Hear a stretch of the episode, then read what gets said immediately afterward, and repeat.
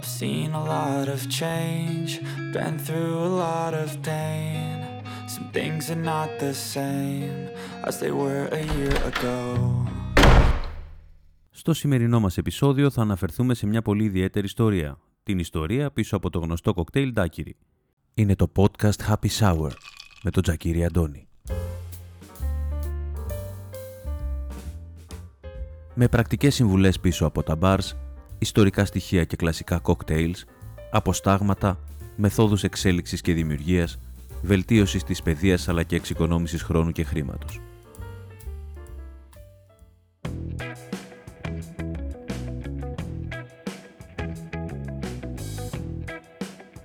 Στο σημερινό μας επεισόδιο θα αναφερθούμε σε μια πολύ ιδιαίτερη ιστορία. Την ιστορία πίσω από το γνωστό κοκτέιλ Daiquiri. Το οποίο κατά τη γνώμη μου είναι το πιο ισχυρό θεμέλιο που θα πρέπει να αποκτήσει οποιοδήποτε αποφασίσει να γνωρίσει τον τεράστιο αυτόν κόσμο των αναμειγμένων ποτών. Η γιαγιά θα μπορούσαμε να χαρακτηρίσουμε του 80% όλων των κοκτέιλ και φυσικά το προπύργιο του Sweet and Sour. Θα εξηγήσω στην πορεία των podcast τι εννοώ με αυτό, καθώς θεωρώ ότι πρέπει να αφιερώσουμε αρκετό χρόνο και αξίζει τον κόπο, πιστέψτε με. Ξεκινώντας λοιπόν να πω ότι πρωτεύον για τη δική μου ιδιοσυγκρασία είναι να αφηγηθώ μια ωραία ιστορία πίσω από το ιστορικό αυτό κοκτέιλ, όπως γενικά θα προσπαθήσω να κάνω μέσα από αυτό εδώ το podcast και παράλληλα η ιστορία να έχει ουσιαστική βάση. Και όταν λέω βάση εννοώ να ανταποκρίνεται όσο γίνεται σε αληθινά στοιχεία και να έχει υπόσταση. Επίσης στο τέλος του podcast θα δώσουμε μια εύκολη συνταγή για ντάκυρι στο σπίτι. So stay tuned και ξεκινάμε.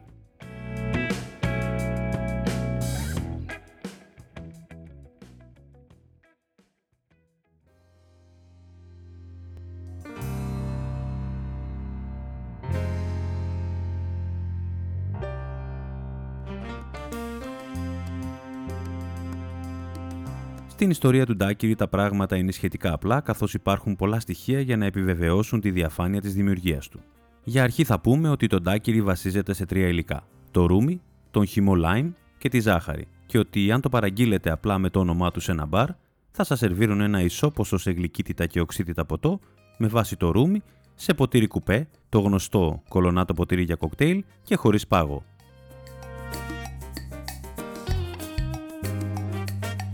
Παραλλαγές υπάρχουν χιλιάδες και να με συγχωρέσετε γιατί σίγουρα σε πολλούς έχω χαλάσει το όνειρο του ότι το ντάκυρι έχει φράουλα στην κλασική του μορφή. Ε, όχι λοιπόν. Δεν έχει φράουλα το ντάκυρι.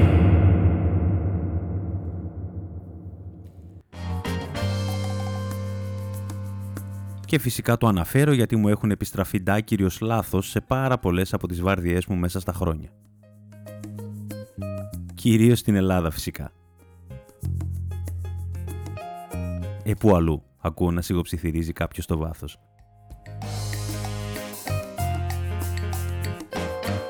Ιστορικά τώρα να πούμε ότι έχει ανακαλυφθεί μια κάρτα της συνταγής υπογεγραμμένη και χρονολογημένη το 1896 στην Κούβα, η οποία διατηρείται στην ψηφιακή βιβλιοθήκη του Πανεπιστημίου του Μαϊάμι από το προσωπικό ημερολόγιο ενός Αμερικάνου μηχανικού, ονόματι Τζένιξ Κόξ. Ο Κόξ ταξίδεψε στην Κούβα για την αποπεράτωση κάποιων έργων υποδομής ως υπεύθυνος μηχανικός σε ορυχεία, τα οποία οι Αμερικάνοι είχαν αρχίσει να εκμεταλλεύονται.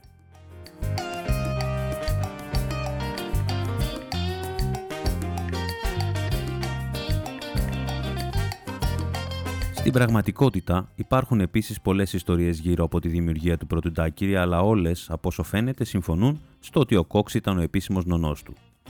Το μόνο που φαίνεται να αλλάζει είναι οι πιθανές συγκυρίες όσον αφορά την επινόησή του.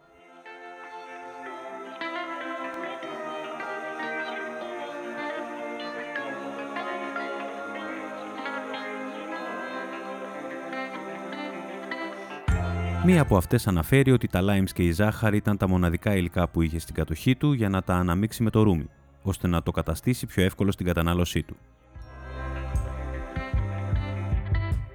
Μία άλλη ότι κάποιοι από τους τότε εργάτες στα ορυχεία ξεκινούσαν τη μέρα τους στις 8 το πρωί σε ένα μπαρ της περιοχής, πίνοντας αρκετά ποτά με ένα μείγμα από ρούμι, χυμολάιμ και ζάχαρη και ότι εκεί επινόησε το όνομά του και την υπόσταση ο Κόξ.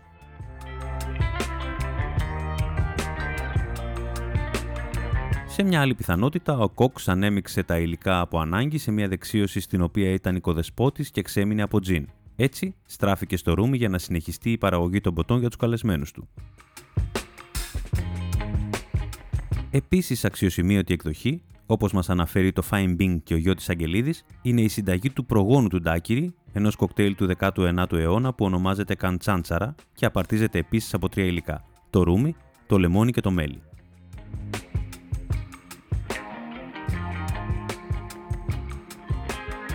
Εμείς θα κρατήσουμε αυτή που μας ταιριάζει περισσότερο, καθώς δεν επηρεάζει και πολύ τα δεδομένα μας και θα πούμε ότι ο Κόξ επινόησε τη συνταγή του φτιάχνοντας πάντσεις, διασκεδάζοντας τους επισκέπτες τους σε δεξιώσεις που πραγματοποιούσε εκείνη την εποχή. Στη συνταγή του, υπολογίζοντας περίπου μερίδες για 6 άτομα, πρόσθεται σε ένα μεγάλο δοχείο ρούμι μπακάρτι, σε ποσότητα 6 κούπες ή cups. Η κάθε κούπα υπολογίζεται σε 250 ml, άρα θεωρούμε ότι στο σύνολο χρησιμοποιούσε περίπου 1,5 λίτρο ρούμι. Τον χυμό από 6 lime, κάθε lime υπολογίζουμε να αποφέρει περίπου 30 με 35 ml χυμού, άρα στο σύνολο πρόσθεται 180 με 210 ml χυμό,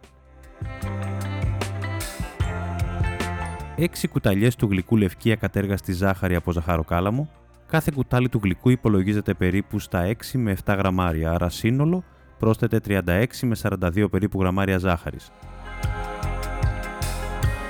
2 κούπες κρυσταλλικό νερό, άρα σύνολο περίπου 500 ml και ανακοινούσε καλά έως να ομογενοποιηθούν τα υλικά.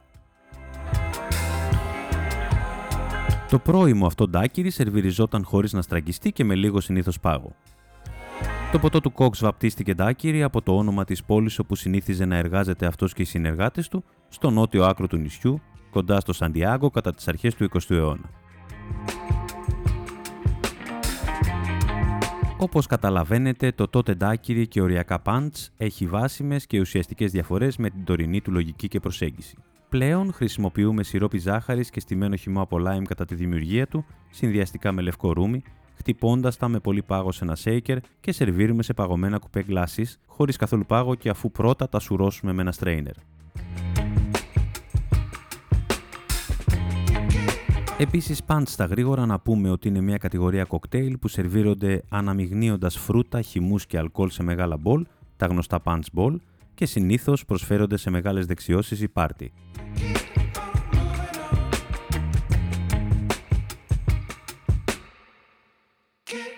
Πλησιάζοντας προς την ολοκλήρωση, θέλω να αναφέρω κάτι επίσης πολύ σημαντικό για την κατανόηση κάποιων βασικών πραγμάτων.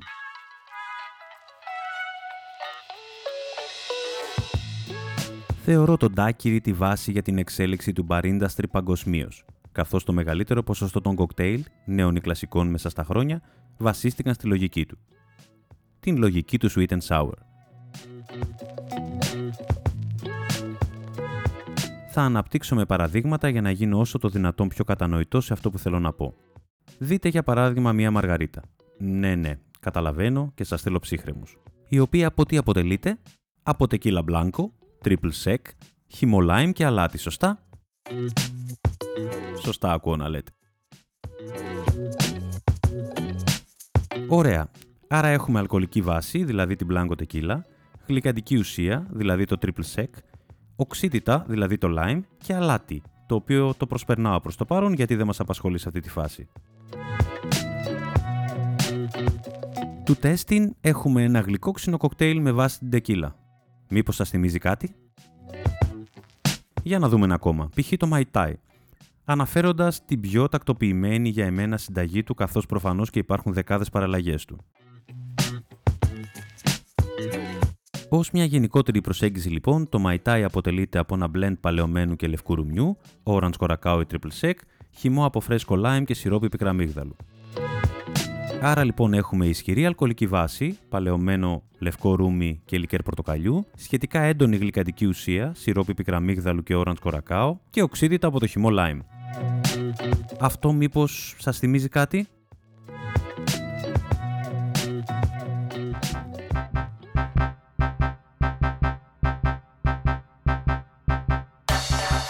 Η λογική μου με όλη αυτή τη σχετικά κουραστική ανάλυση έχει να κάνει με το να σας μεταφέρω το mindset του να χρησιμοποιείτε τον daiquiri ως βάση για το οποιοδήποτε κοκτέιλ αντικρίζετε ή δημιουργείτε και να σας δώσω ένα ισχυρό tip για να εισχωρήσετε ομαλάς σε αυτόν τον τεράστιο κόσμο των αναμεμειγμένων ποτών και των αποσταγμάτων.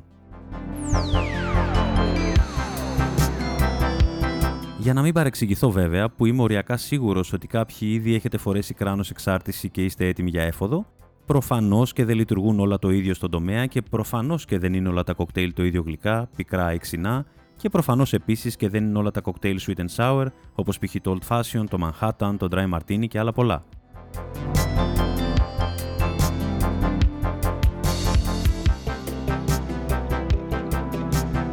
Η συγκεκριμένη τεχνική βοηθάει κατά πολύ στην αναγνώριση και αντίληψη του μεγαλύτερου μέρους των γλυκόξινων κοκτέιλ παγκοσμίως και σας προκαλώ να το δοκιμάσετε. Και φυσικά και είμαι ανοιχτό σε οποιαδήποτε παρέμβαση ή παρατήρηση, καθώς η συγκεκριμένη λογική είναι μεταφρασμένη στα δικά μου δεδομένα και σπασμένη σε κέρματα αναλύοντας σκέψεις στο μυαλό μου εδώ και πολλά χρόνια.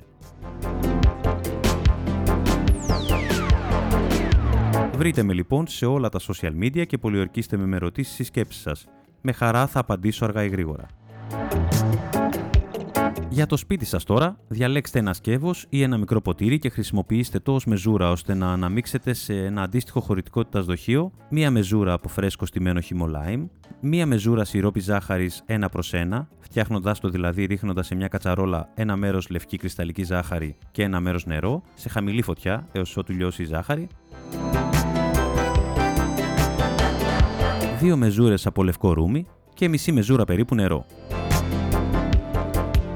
Ιδανικά αφήστε το τελικό μείγμα για περίπου μία ώρα στο ψυγείο. Στην πορεία σερβίρετε το σε κολονάτα ποτήρια κατά προτίμηση, χωρίς πάγο, αλλά αφού πρώτα τα αφήσετε για 15 περίπου λεπτά στην κατάψυξή σας και πατώντας την κορυφή μια φλούδα από lime. Τώρα αν είστε και μερακλείδες, κόψτε ένα lime σε ροδέλες και αυτοσχεδιάστε κόβοντας και στηρίζοντάς τα στο ποτήρι ως γαρνιτούρα. Παρεπιπτόντως να πούμε ότι η λογική της ροδέλας ή του weights έχει να κάνει με τη χρήση της, δηλαδή το τόσο όσο στύψιμό της μέσα στο ποτό στις περιπτώσεις που το ντάκιρί σας είναι κάπως παραπάνω γλυκό από όσο πρέπει. Εύχομαι να σας ακούγονται όλα αυτά το ίδιο ευχάριστα με μένα και να μην σας κούρασα.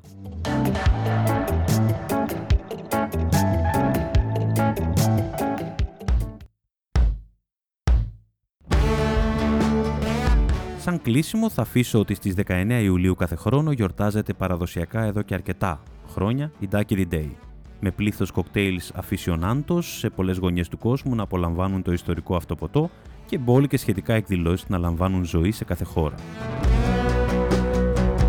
Επίσης σημαντικό, μην ξεχάσετε να μας ακολουθήσετε σε Spotify, Google και Apple Podcast, YouTube ή οποιαδήποτε εφαρμογή χρησιμοποιείτε για να μας ακούτε.